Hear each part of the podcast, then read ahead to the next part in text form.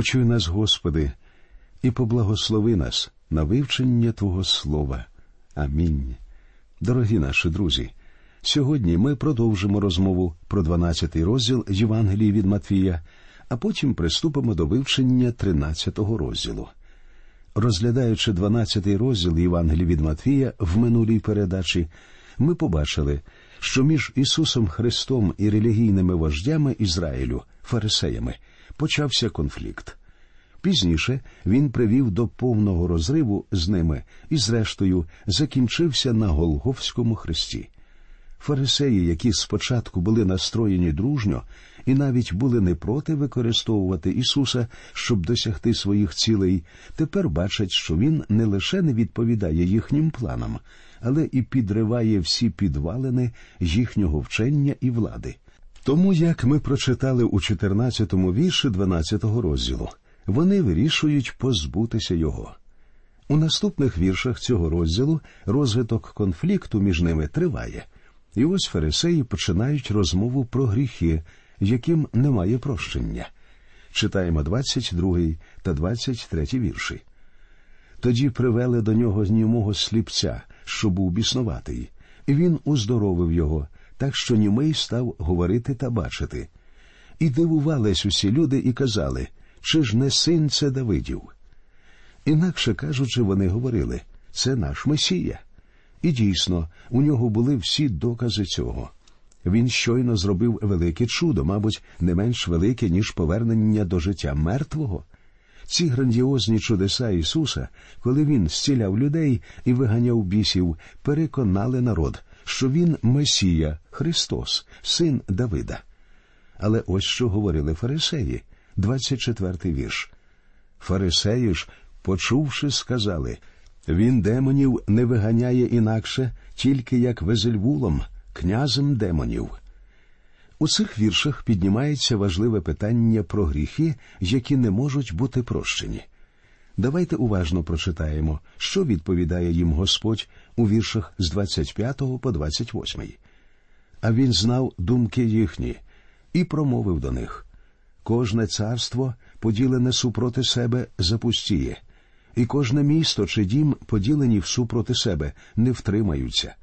І коли сатана сатану виганяє, то ділиться супроти себе, як же втримається царство його. І коли вельзевулом виганяю я демонів, то ким виганяють сини ваші, тому вони стануть вам суддями. Фарисеї ніколи б не сказали, що їхні власні священики виганяють демонів силою Вельзевула. Читаємо 28-й вірш. А коли ж Духом Божим вигоню я демонів, то настало для вас царство Боже. Дійсно, царство Боже досягло їх у собі Месії. По суті, Христос говорить їм зрозумійте, що я Месія, моя влада виганяти демонів є доказом цього. Далі він продовжує у віршах з 29 по 32. Бо як то хто може вдертися в дім дужого та пограбувати добро його, якщо перше не зв'яже дужого, і аж тоді він Господу його пограбує. Хто не зо мною, той супроти мене, і хто не збирає зо мною, той розкидає. Тому то кажу вам усякий гріх, навіть богозневага, проститься людям, але богозневага на духа не проститься. І як скаже хто слово на людського сина, то йому проститься те. А коли скаже проти Духа Святого, не проститься того йому ані в цім віці, ані в майбутнім. Немає таких гріхів, які б ми могли зробити вчора, і які не міг би Господь простити нам сьогодні. Справа в тому, що Він помер за всі гріхи. Святий Дух прийшов у цей світ, щоб зробити спасіння у Христі доступним і реальним для людей. Але якщо ми чинимо опір діям Святого Духа, коли Він звертається до нас, то прощення, звичайно, не отримуємо. Немає прощення тому, що ми самі відкинули спасіння, виявлене нам Святим Духом, бо саме на Дух Святий покладено завдання відродження людини. У третьому розділі Євангелії від Марка Господь розвиває цю ідею про гріхи, яким нема прощення. Там він говорить, що зневажання духа це коли справи Святого Духа приписують сатані, і це гріх, що не може простити Господь. Саме це і робили фарисеї, говорячи, що Христос створив всі ці чудеса силою Вельзевула, тоді як насправді Він творив їх силою Духа Святого. Тобто вони відкидали його власне свідчення, а також свідчення Духа Божого. У наші дні такий гріх зробити неможливо, тому що подібне було можливо лише під час перебування Господа Ісуса на цій землі. Тобто не існує такого гріха, який би ви могли зробити і який би не міг бути вам прощений. Однак, якщо ви чините опір Святому Духу, прощення бути не може, адже саме Святий Дух приносить вам прощення. Це те ж саме, що людина помирає від тяжкої хвороби, і лікар сказав, що існують ліки, але хворий, не бажаючи прийняти ці ліки, помирає. Так само є ліки від хвороби гріха, ліки, що дає нам Святий Дух. Але якщо ви відмовляєте йому, ви втрачаєте можливість зцілення. Саме так у наші дні якийсь гріх не може бути прощений. Вірші 33 і 34. Або виростіть дерево добре, то й плід його добрий, або виростіть дерево зле, то й плід його злий. Пізнається бо дерево з плоду. Роде зміїнний, як ви можете мовити добре, бувши злі, бо чим серце наповнене, те говорять уста. Зверніть увагу на фразу роде зміїнний. Якщо ви пам'ятаєте, Іоанн Хреститель називав цих людей так само. 35-й вірш. Добра людина з доброго скарбу добре виносить, а лукава людина з оскарбу лихого виносить лихе. Хтось одного разу висловив цю ідею інакше. Серце людини це колодязь, і рано чи пізно те, що знаходиться в цьому колодязі, буде через вуста винесене на поверхню. Слова суворого викриття, які вимовляє Ісус на цих релігійних вождів, показують, що Ісус теж відкидає їх. Чи можна стверджувати, що їхній гріх не має прощення? Принаймні можна з упевненістю сказати, що розрив, який відбувся між Ісусом і його ворогами, остаточний, і дороги назад немає. Далі читаємо вірші 36 і 37. Кажу ж вам, що за кожне слово пусте, яке скажуть люди, дадуть вони відповідь судного дня. Фраза слово пусте насправді має на увазі богозневагу. Бо зо слів своїх будеш виправданий, і зо слів своїх будеш засуджений. Тобто Ісус говорить, що людина буде засуджена, тому що її слова відкривають те, що насправді в неї в серці. У наступних віршах книжники і фарисеї знову приступають до Господа. Цього разу вони вимагають дати їм ознаку і цим довести свою владу. 38 вірш. Тоді дехто із книжників і фарисеїв озвались до нього і сказали Учителю, хочемо побачити ознаку від тебе. Просячи в нього ознаку, книжники і фарисеї пускаються ще на одну хитрість. Зрозуміло, що вони не збираються повірити, навіть якщо він дасть їм цю ознаку. Це була лише ще одна спроба підловити його. І подивіться, як Господь відповідає їм. А Ісус відповів їм Рід лукавий і перелюбний шукає ознаки, та ознаки йому не дадуть, окрім ознаки пророка Йони. Як Йона перебував усередині китовій три дні і три ночі, так перебуде три дні та три ночі і син людський у серці землі. Господь категорично відмовляється дати їм ознаку, але нагадує їм дві події зі старого заповіту. Перша історія пророка Йони. Йона, перебуваючи в череві кита, був наче відроджений з мертвих. З темряви і смерті Бог вивів його до світла і життя. Те, що пережив Йона, було символом майбутнього поховання і Воскресіння Ісуса Христа. 41 вірш. Неневітяни стануть на суд із цим родом і осудять його. Вони бо покаялися через Йонину проповідь, а тут ото більший, ніж Йона. Місто Неневія прийняло Йону і його проповіді після того, як пророк був чудом урятований з черева кита. Жителі цього міста покаялися, а народ Ізраїлю поставив себе в гірше положення, тому що не прийняв свого Месію і не побажав прийти до покаяння. Друга історія, що нагадує Ісус, це розповідь про царя Соломона. Читаємо 42-й вірш. Цариця з півдня на суд стане з родом оцим і засудить його, бо вона з кінця світу прийшла Соломонову мудрість послухати, а тут ото більший, ніж Соломон.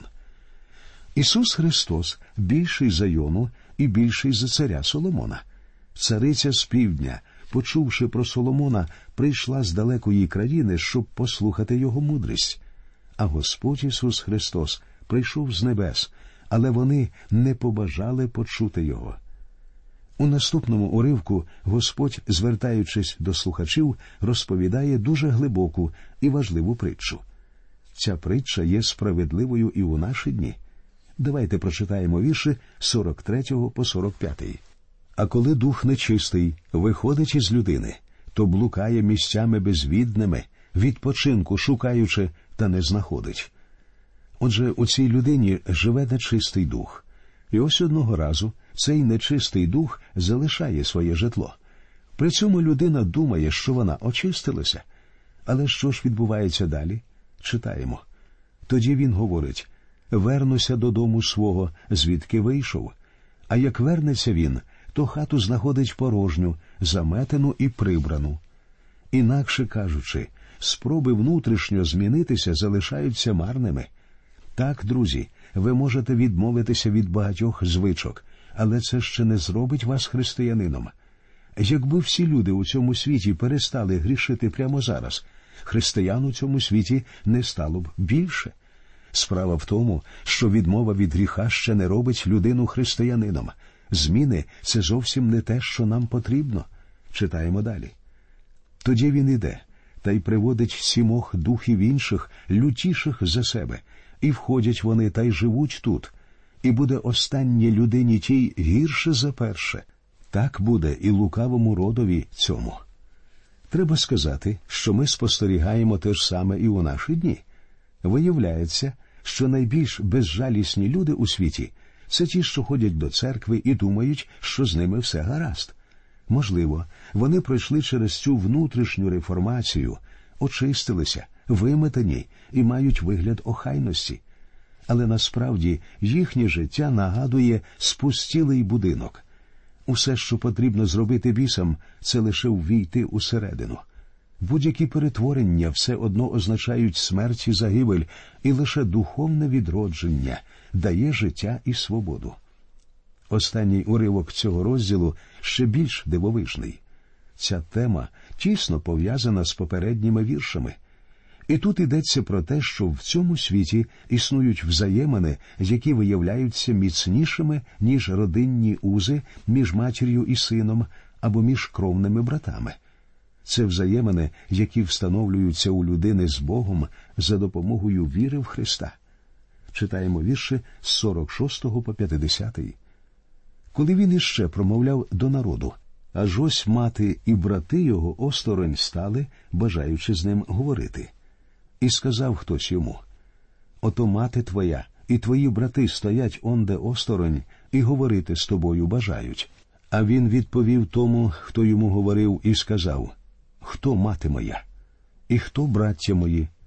І, показавши рукою своєю на учнів своїх, він промовив Ото моя мати та браття мої.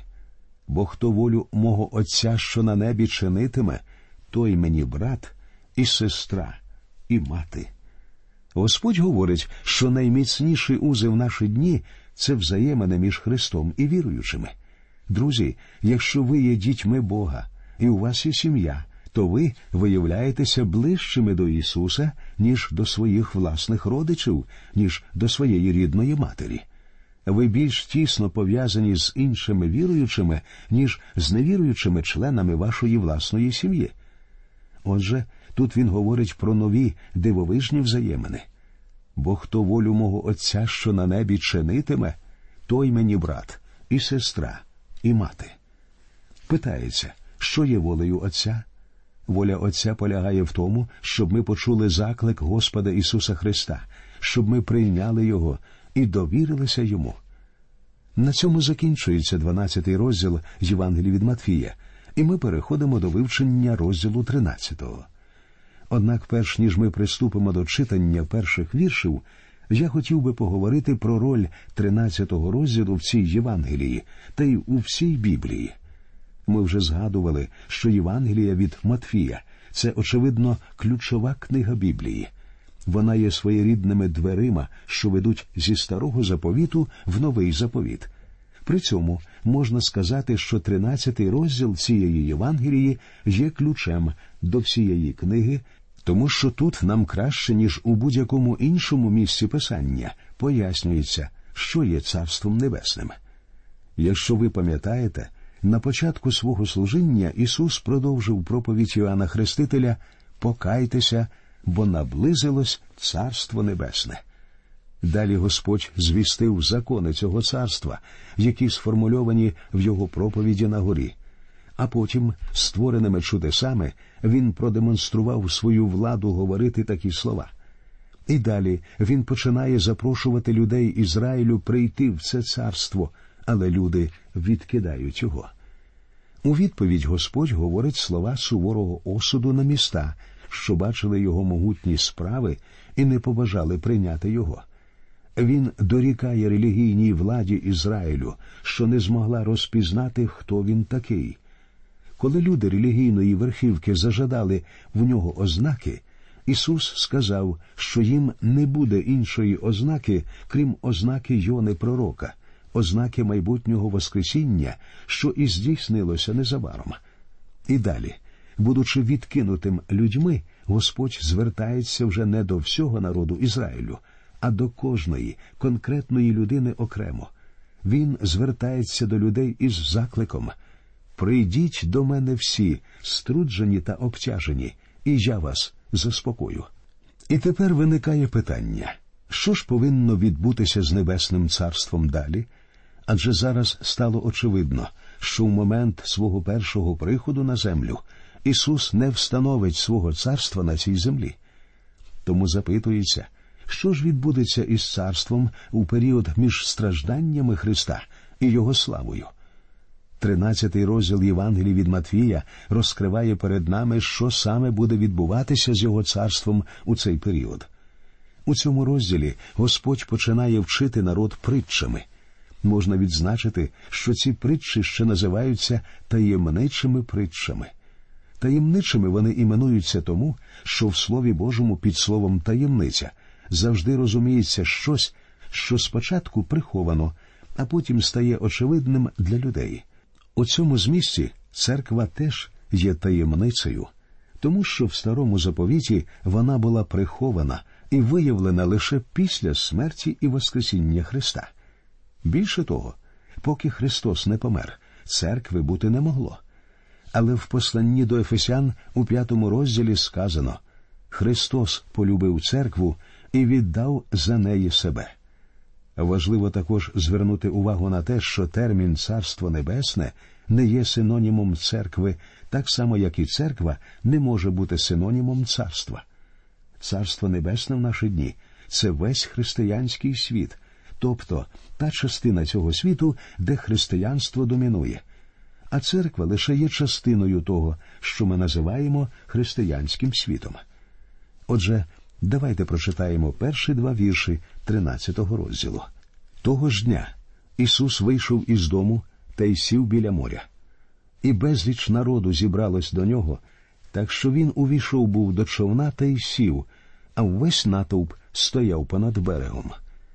Далі Ісус, сидячи у човні, починає розповідати людям, що зібралися притчі. У цілому Господь розповідає їм вісім притч. Це притча про сіяча, притча про пшеницю і кукіль, притча про гірчичне зерно, про розчину, про прихований скарб, притча про перлину і притча про невода. Причому Господь сам дає тлумачення двом з цих притч, що допомагає нам з вами зрозуміти символізм цих притч і таким чином зрозуміти інші. Як я вже сказав, ці притчі показують, що відбувається з Царством Небесним після того, як воно було запропоновано ізраїльтянам і відкинуте ними. Ці притчі говорять про те, що відбудеться між часом відкинення Христа і моментом його повернення на землю як царя. Саме це робить перераховані притчі дуже важливими для нас із вами. Однак про це, друзі, ми з вами будемо говорити у нашій наступній передачі. До нових зустрічей в ефірі. Нехай Господь рясно благословить усіх вас.